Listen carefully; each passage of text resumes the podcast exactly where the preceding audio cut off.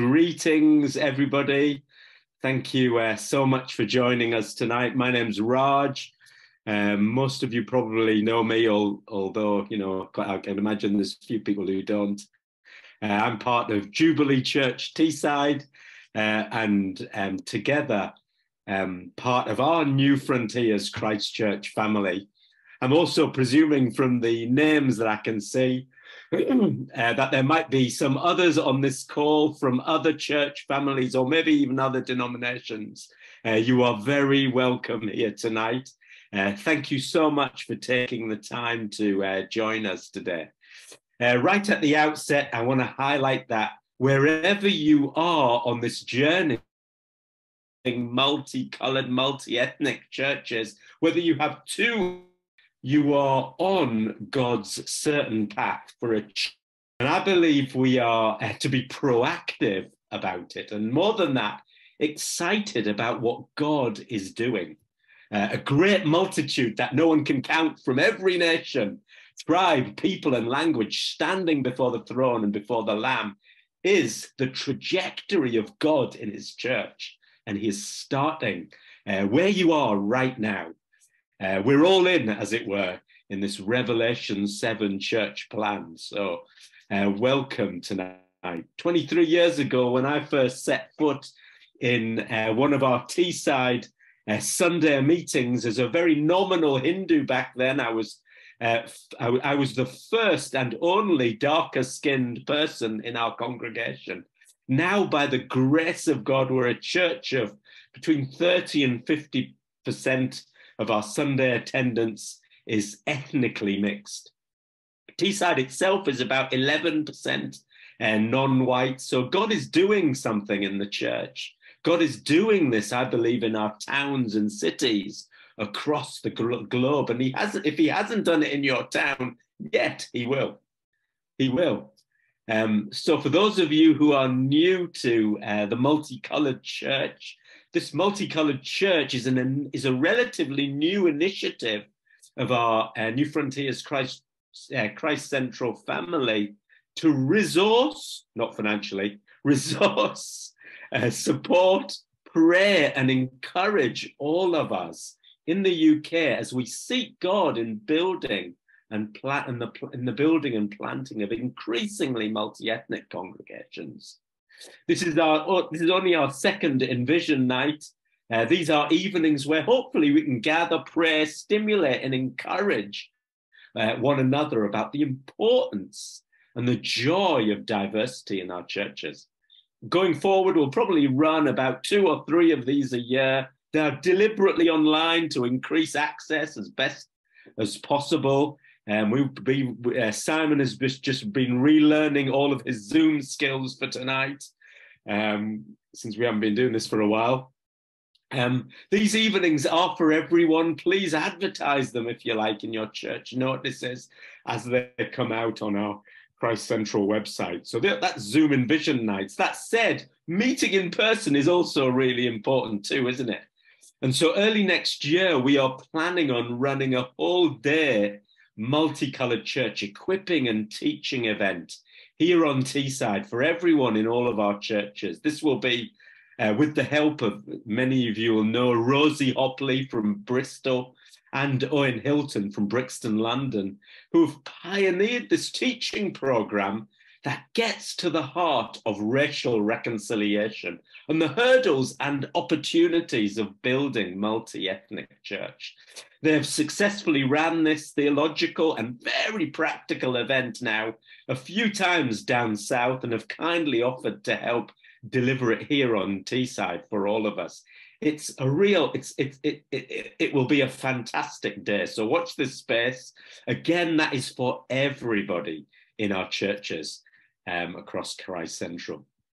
The other thing that we have just embarked on in terms of um, um, in, terms of booking dates in the diet, uh, in terms of um, developing um, multicolored church, is really helping church leadership teams in discussions and reflection uh, on how to earth some of this multicolored church teaching and thoughts into their local church. That we want, we want this isn't just about running um, you know, evenings or conferences or whatever. Actually, it's about meeting local churches and hopefully um, facilitating dialogue and prophetic provocation on the ground at a local setting. The church, the local church, is the hope of the world.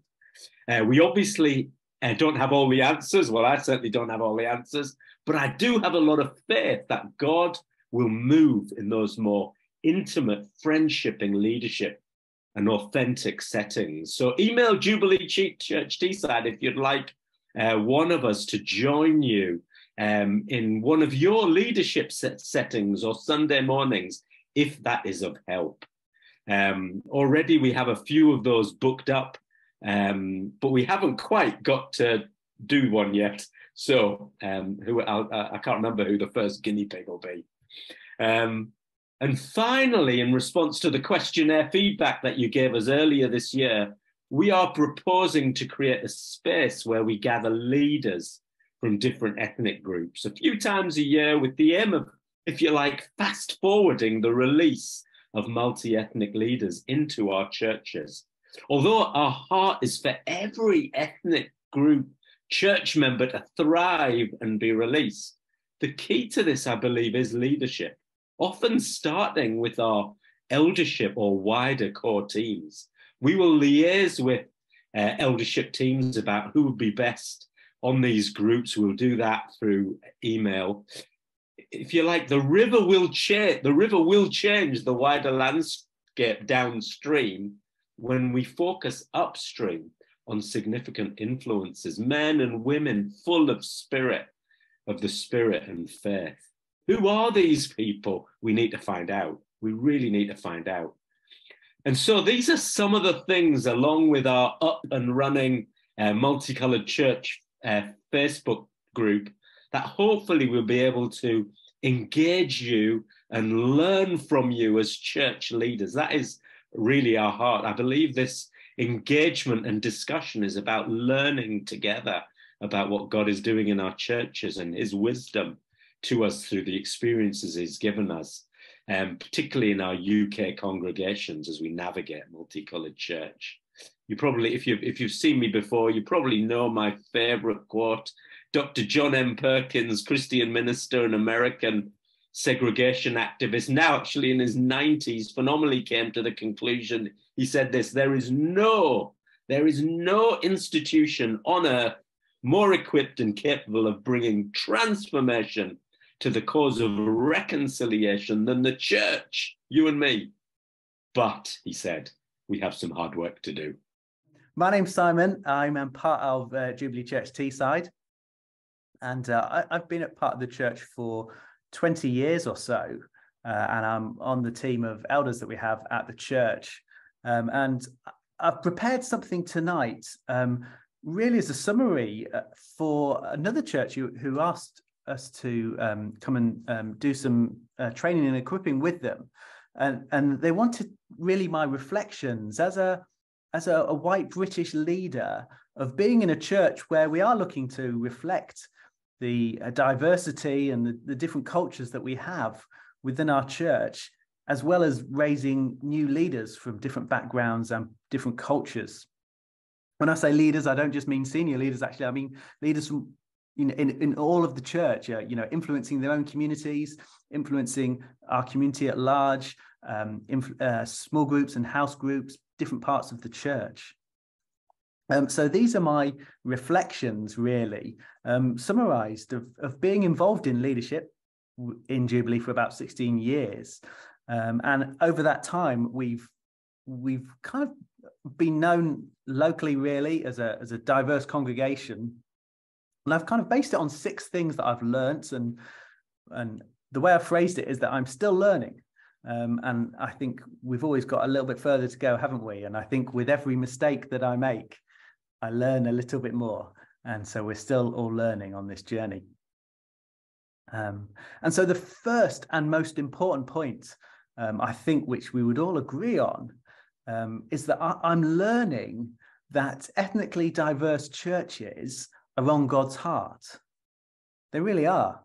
When Paul writes to the Galatians, um, and uh, he tells of how he opposed Peter and um, some of the others when they were giving in to some of the ethnic divisions between Jews and Gentiles. And he says this he says, um, when I saw that they were not acting in line with the gospel, with the truth of the gospel, I think that tells us, doesn't it, that unity in the church of different ethnicities is absolutely in line with the truth of the gospel, of God's amazing news to you and I, and for you and I.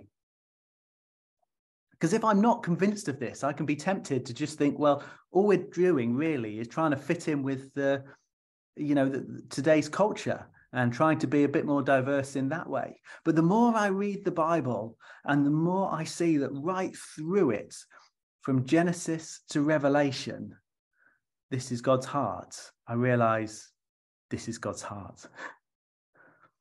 Secondly, I'm learning how to communicate with people from other cultures and other nations.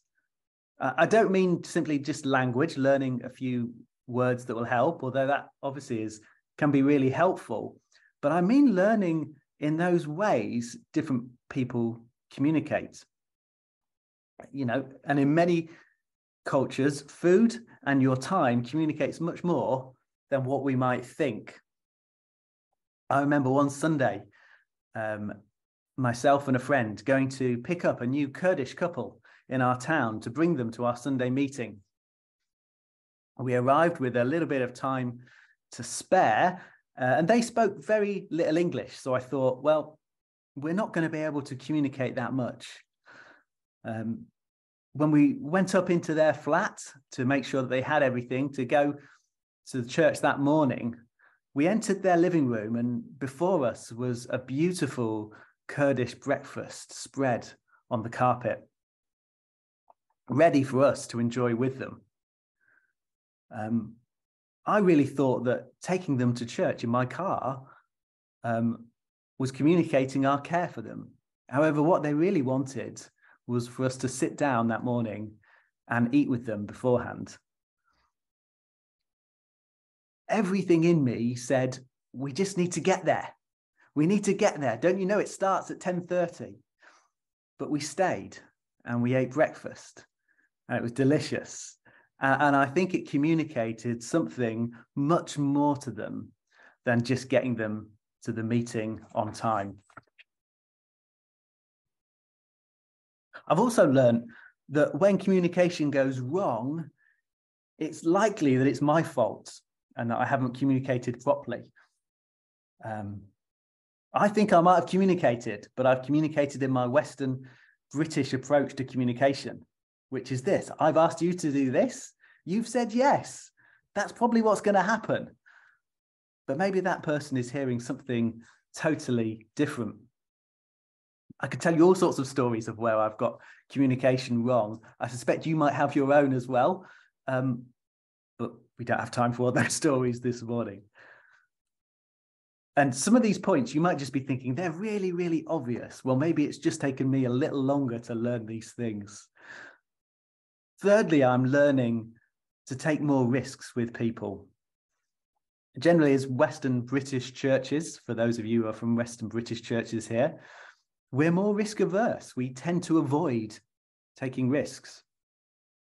This is a challenge, and I think it's an even bigger challenge when it comes to um, ethnic and cultural diversity.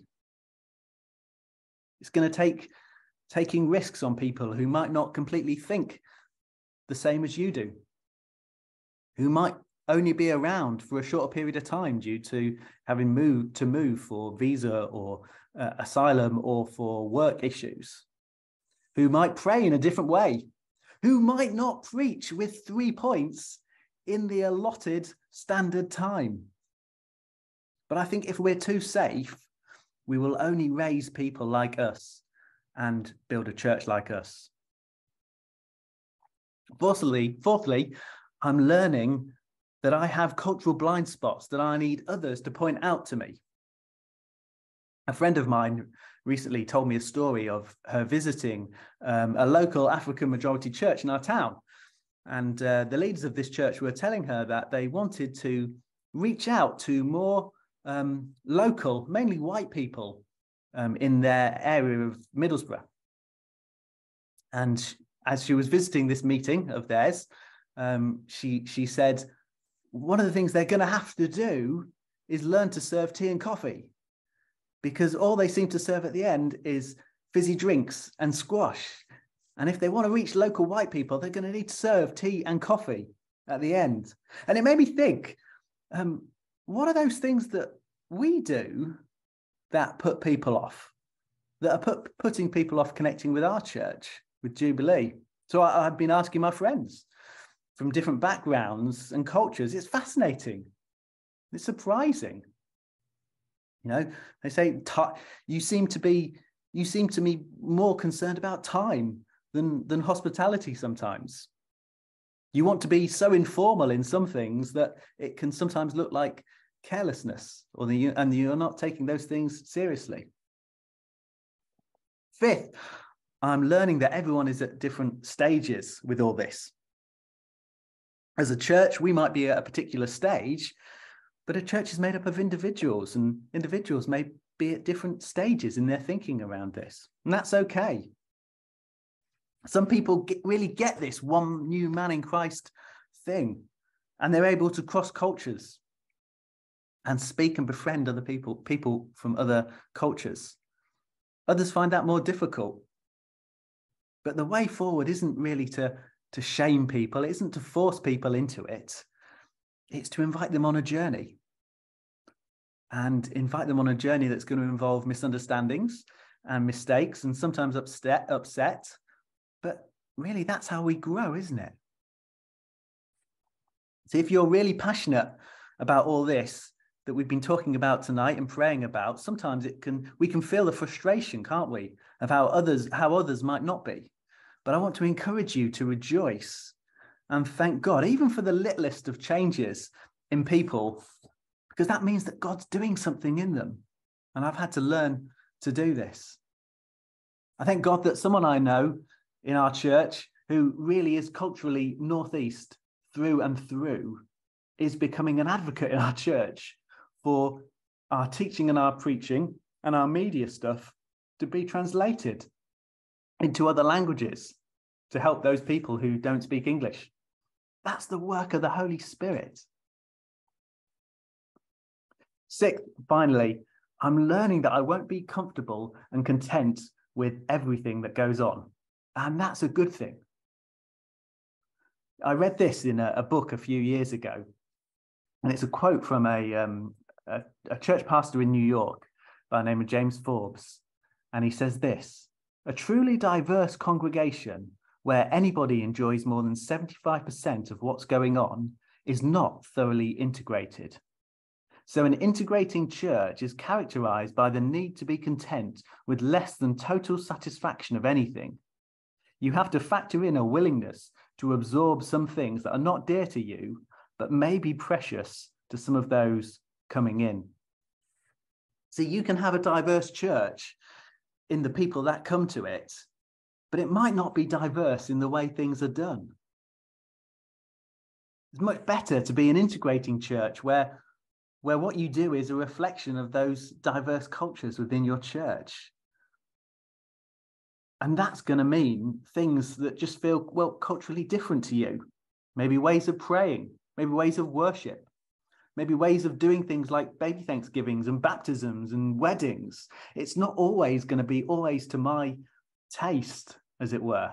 But that's okay. In fact, that's more than okay. If we're going to be truly diverse, it's vital that it's not 100% to my taste or to your taste. So, okay, there's six things that I think I'm learning. And I know there's many more, but I hope they've maybe been a help to you or a stirring to you this evening. You might even want to chat, put in the chat things that you're learning and uh, just write them in the chat and we can share them too. Um, the things we're learning as we um, go on this journey of being multicultural church together. So thank you for listening. Um, thank you, Simon, for that brilliant presentation.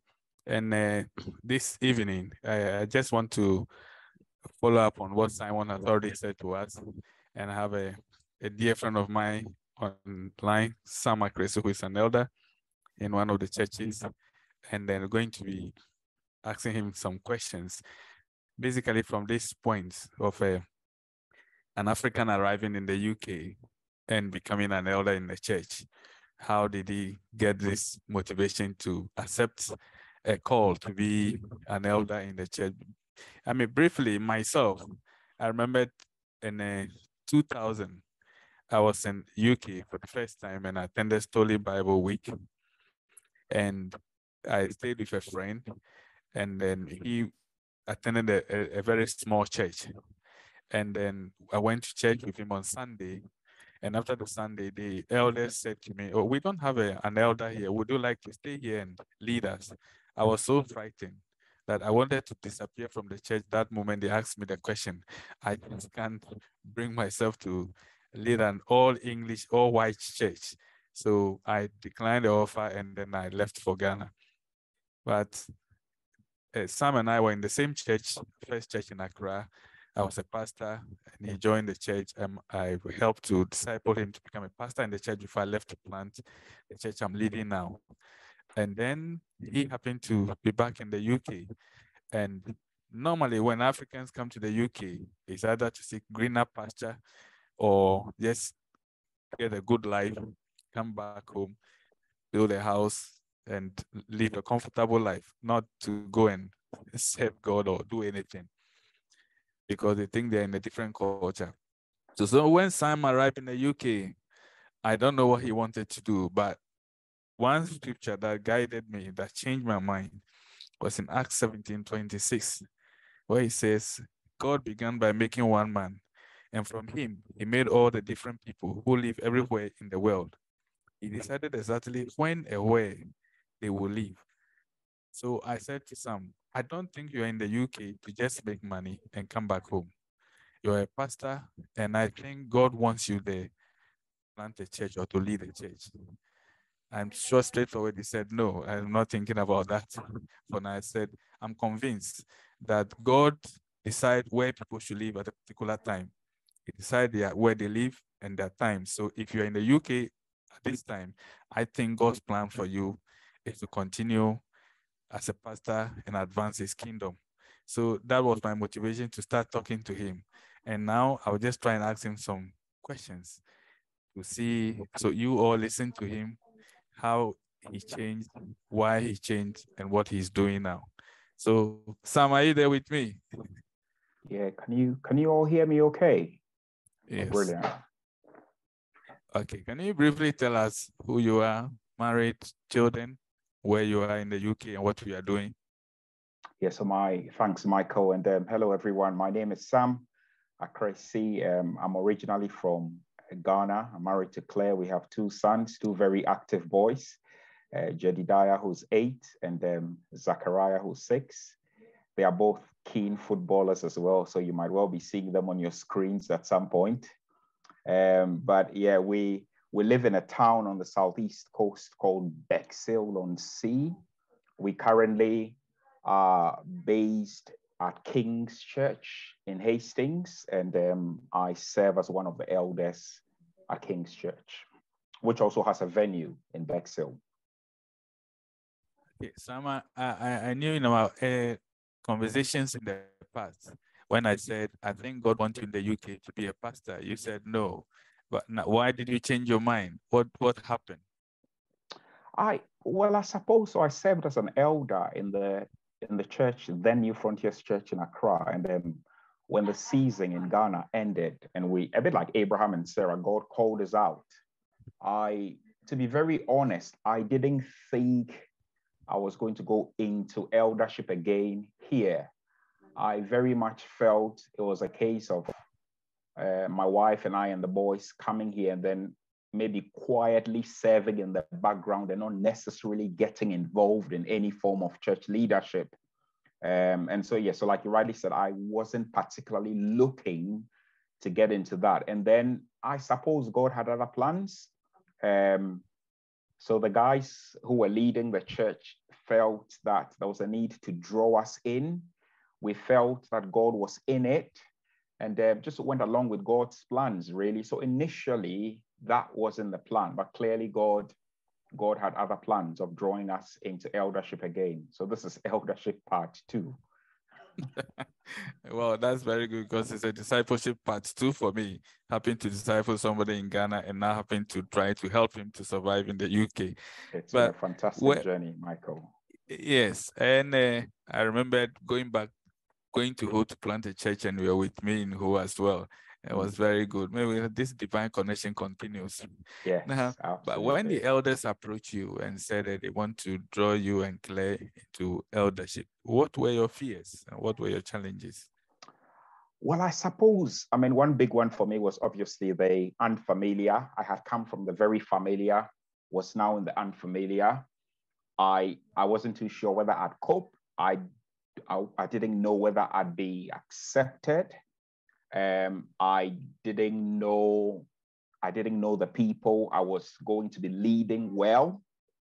Um, up until then, there had never been a non-white person at that level of leadership, and so I was going to be effectively the very first, you know, person to come through non-white uh, person to come through at eldership level. I think it was scary. I'm just being very honest. I remember chatting to Dave Holding and um, and saying to him, "I'm not too sure about this," uh, and he was just really encouraging. So that sort of like obviously got me to look in the right direction. And I suppose, yeah, Michael, my, in my many conversations with you as well, I found those really encouraging. And ultimately, just knowing that God was in it, but it wasn't very easy. It was very much unfamiliar. And like I said, I just didn't know whether I'd be accepted, uh, whether I'd be welcome, you know, by the rest of the church. Uh, but that's a completely different story today. Yeah. Yeah. Uh, what, what, what would you say are the, some of the differences between being a pastor in back in Ghana and now a pastor in an English church? What, what things are different? and what, what things are similar? Interesting question. I, I, suppose the essence of the role is the same. And so you're helping shepherd the people of God, you're helping serve the people of God. So the essence of the role is the same. The expression, obviously, is different. I find that uh, in my local church here, people care more about time than people. I've come from a place where we care more about people than time. And so if I'm walking up the street and I met somebody, I would gladly stop and chat for 20 minutes and wouldn't worry too much about time. Whereas here, I find that it tends to be, oh, it's time, it's time, we need to move on and all that. So just the whole concept of um, of time. I I came from a a country where worship was like exuberant. We would dance and jump and shout and sing, and you know, whereas here it's very much reflective. Uh, not to say there's anything wrong with that, but it's very, very different. Um, I uh, also, I suppose, uh, find that again in Ghana, there was a real sense of community where everyone sort of like knew each other's business and people were in each other's homes and just, you just, you basically, you just turn up. You didn't have to book any appointments. I tried to do that here. It hasn't worked well. Um, hopefully, we can change the culture a bit. But I found that in Ghana, people would just turn up. You know, so you just hear the knock on the door. The next thing you knew, somebody was in your fridge and helping themselves to, you know, like food in your fridge, or they were in the kitchen helping themselves. And I find that here, I need to try and then book some kind of appointment, get something in a diary, you know, three months in advance before we can uh, we, we can do something together. I suppose there are um, a, a, few other things as well, but I, I think those those are the ones that come to mind, I, I guess, immediately. And it's just different cultures, different contexts. But like I said, the essence of the role is the same. And so it's to do with learning to just navigate these differences. And at the end of the day, just ensuring that you're serving the people of God and serving God's purposes. I don't know whether that makes sense. Um, yeah. But yeah, in a nutshell, yeah. So back in Ghana, you were also a worship leader. Are you able to lead worship here? Ah, I don't know whether I can get people to dance. Um, I I have I have tried in a few prayer meeting contexts and all that. So, you know, like to start a song and all, but like I said, it's very reflective here. I haven't started any exuberant praise and worship songs as yet. Um, hopefully someday I will. But I have, in the context of say prayer meetings, small prayer meetings, where I've sort of like started a song, uh, but I haven't done what I used to do in Ghana here. Um, that might cause a bit of an uproar, I'm guessing. We, my wife and I have managed to get a few people to dance on a Sunday morning, which is brilliant.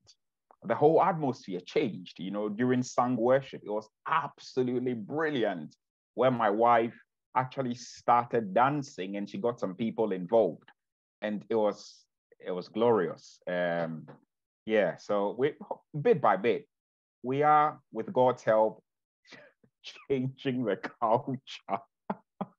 are you are you imposing African culture on them? No, no. I think a heavenly a heavenly culture. Uh, it's so we, we're not trying to build a British church. We're not trying to build a Ghanaian church. I think we want to build a church that expresses Jesus in all that He is. Mm. You know, a multicultural church, a multicolored church that mm. expresses mm. the wisdom of Jesus. Yes. Mm. mm. Thank you very much, Sam, for sharing all this with us. And then maybe we, we, we will talk to you some other time when we need you to come and help us share this experience with us.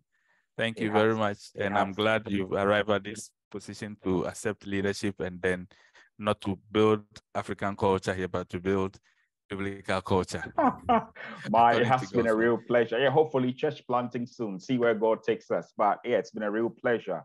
Thank you very much for having me. Thank you, Sam. Thank you for coming. Okay, thank you, everyone. And please give me a wave if you can hear me um yes that's that's good news yeah. Um so as um, um uh, sam and michael and simon they already covered lots of things you know say um so i won't be going through many things so actually that saves a lot of time. So i born and brought up in india so 28 years lived in in an indian context um and uh, married to a white woman lived in cambodia and moved to sheffield um in 2010 and never been to Europe, never lived in a outside in a Western context at all, and uh, uh, landed in a white middle class church.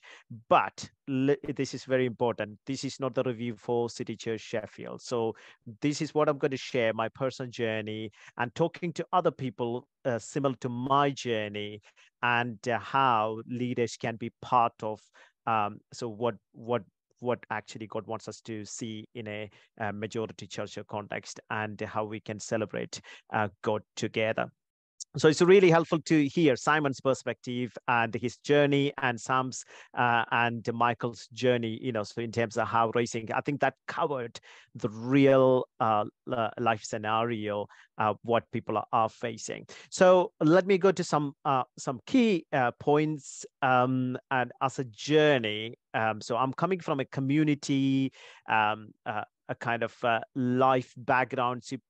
Because uh, celebrating life together families church means family. Church means uh, like uh, you can go to anyone's house at any time. And if you someone knock at your door at six o'clock you don't say this is our dinner time. This is not our family time you know sorry. Uh, this is when you say this is our family time the question means who am i then so i'm not part of your family you know so you, uh, it's it's always there is an individualistic element of uh, uh, barriers constantly i faced um, in terms of when i uh, came to a uk context uh, but in uh, ben lindsay um, in his book um, we need to talk of race. One thing he clearly mentioned that leaders set the culture you know so uh, it's really important when uh, whatever needs to happen in a context when you have an intentionality from the leadership uh, that makes a huge difference culturally it, it, will help you to integrate and adapt you know. So as leaders this is my uh, you know one thing you want to take today and always remember that leaders is the culture you know. So so as long as you have a room created by the leaders that will enable uh, people like me to to integrate in a church uh, very very easily and with struggles at the same time there is always room for growth and uh, sharing life together. One of the things jesus mentioned in john 10 27 in my sheep hear my noise and i know them. So um so when i was growing you know so my leader know me uh, you know so know me inside out my calling and my journey, my personalities, and everything is very different.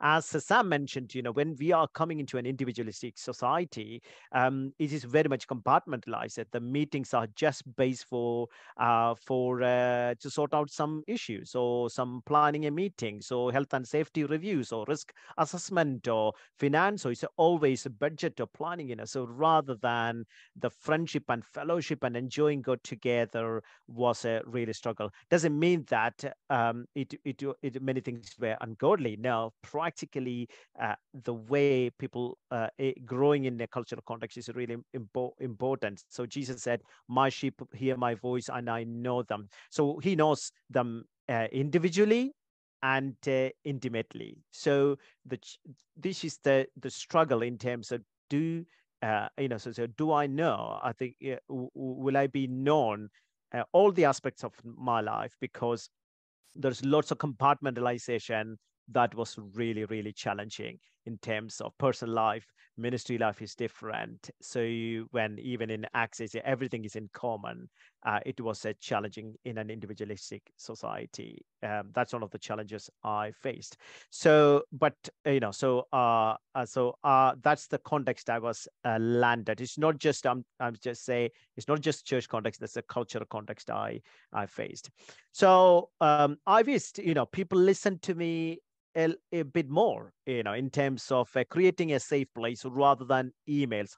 I hate emails because English is my second language. When somebody's sending a big email with uh, points, I I will faint, you know, I, I just, you know, I can't get up, you know. So sometimes I have to give to my wife, can you read this one? What are they saying? What is the conclusion? Or, or sometimes she said, oh, he's fine. They're happy with you okay that's a but i thought they are angry with me. Okay so what do i need to do now? Or oh, you send an email. No i can't write an email please you know so it, is a struggle. Thank god for whatsapp. I can record. I can record a video and send and communicate you know. So i think that's a godsend miracle god created for me whatsapp. There is a voice recording and video recording because there is a facial uh, kind of expression body language can be expressed in a face-to-face context is much effective. Please don't use emails for people from english as a second language. It won't work. It causes lots of confusion and problems. But you need to sometimes we need to use um, um, you know so emails are really important so my the, the the main point is create a place for face-to-face communication and third thing is a intentionality in discipleship and friendship. Uh, in our group, Raj was mentioning uh, one of the things, you know, people are so scared about tokenism or political correctness. Oh, we don't want to be uh, do things in a political correctness. The, at the end, we never do it. Or we don't want to be tokenistic we never do it you know? So we go to the other end rather than taking risk you know? So even uh, um, and stephen was mentioning in his church context you know? So when the church was growing he was asking or they were intentionally asking people can you pray in your language please? In in in in in english context you know in a uk context uh would you please? Oh we don't want to invade their privacy. We don't want to do that one. But in a ethnic minority context that is an invitation that is an honoring thing. When somebody compel you that means you really love me. You really want to do that you know so you are giving the permission you know so you, um so that is one of the cultural context you know the intentionality and invading uh uh your private space means you do really care rather than give them space you know so that's one of the things you know so i uh, uh, i understood you know so it's not intentionally people are trying to give space that's the cultural context. So i need to work around to to to understand how to overcome that one So Paul, uh, uh, the, the if you look at the life of Jesus, you know, so he was very different in terms of he spent time with people, ate together, slept together, traveled together, and they have fun together, and they prayed together. They did everything together. For us, diary driven, 20 minutes, six months appointment. I need to go another minute project um, in budget and uh, I think I was like we are kind of an institution. I think like I'd landed in a, everywhere, you know, just like not the church, everywhere, uh, because the time is precious and the relationship is less and less important, and the meetings end up in for just for the sake of uh, running things. Um, uh, that's the way I felt. You know, I felt I need real relationship issue relationship to the one. Um, so three things uh, uh, from Timothy, you know, so like a, there is a parenting relationship. He said, my true son. The other one was a pace setting uh, stage was there. And uh, that was through relationship again. You know what I teach, how I live, uh, wh what my purpose in in my life. Uh, and you know my faith, my patience, my love, my endurance, you know. So I really ask this question no, I think I don't know. So, so there is a disconnect. I can't say that about myself to other people or to to myself. Do they really know me? So I struggled in a in an individualistic in a cultural context to grow because uh, uh, uh, do they really invest in knowing me? Because most of the time the conversation end up in uh, practical things. Recently, I was talking to someone. They said, "Listen, they are after my skills, but they never talked about my calling or what God has called me to this country." I was really shocked. You know, this person very actively serving uh, in in for God's kingdom, and he said, "Listen." I know one thing I noticed that when I come to the Western context, people quickly call you for their skills but never invest in in your in your in your calling and what God has inputted in your life. There's no time for that. Um, in uh, Michael's, uh, uh, I'm going to finish now. Michael said to Sam, "You need to be a leader. You have a calling." and uh, that that is not pushy forceful things because he, michael knows sam and that is like Paul was talking to uh, Timothy, fan into flame the gifts God has given in you. I want to see that one, but it that's no that kind of relationship um, aspect is so important when people are coming from different ethnic background, intentional input into people's life and identifying their calling and uh, recognize and repeat to them, we can see that one. How can we part of what God is doing in your life. The last one is denial and blind spots. And we set high bars for preaching, music, theological expression, and we think we got it all because we got the 54 different type of translations. We 130 million books in multicultural. We have for podcast YouTube and, and everything. And it, it is one of the most declining uh, church growth in the whole world that's in Europe when God is multiplying churches outside. And let's see what God is doing among other cultural contexts is something amazing. Is that the time we should pause and learn from one another so that we can see the fire of God in our cultural context. So, and so that we can celebrate God together uh, in the coming days and uh, uh, coming months. So I'm going to stop here now. Um, so the final point is from Raj, I'm stealing, um, involving people in shaping our worship, our preaching, whatever we do, even if we have one person from one ethnic minority background, bring them in and ask questions. How can we help you to be part of that? Involving people in decision making will will be an eye-opening opportunity and enable us to shape how how how can we uh, serve um, our in the coming you know how god wants to lead. I can see that one this is 12 past 12 we already talk about how much we are precious about time. So i'm already uh, you know just like a contextualized to be precise in my timing. That is my um, seven minutes 30 seconds. I'm stopping now That was amazing. Thank you so much, Blessed. There was so much, so much encouragement and, and challenge um, in that as well. But we've made it through um, to the end of the evening. I hope you've been encouraged and blessed, and I hope it's really given you um, food for thought and things to be thinking about back in your home um, church context. But I'm just going to hand over now to Stephen, who's going to dismiss us with a word of prayer. Um, I, I was just asking Jesus how how how in prayer finish uh, this, uh, and, and, and we, we've talked about lots of challenges in multicultural church and lots of blessings uh, in the multicultural church, and and one of them it reminds me of Revelation 22.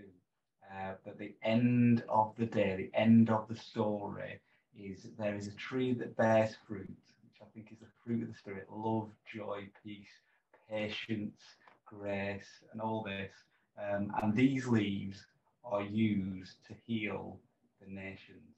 Yeah, they're used to heal the nations. So, so that's the end of the story where everything is perfect. But we want that now, don't we? We want that. So I'm going to pray for more of that, more of the fruit of the Spirit in the church love, joy, peace, patience, risk, faith um, for the nations to worship and be healed.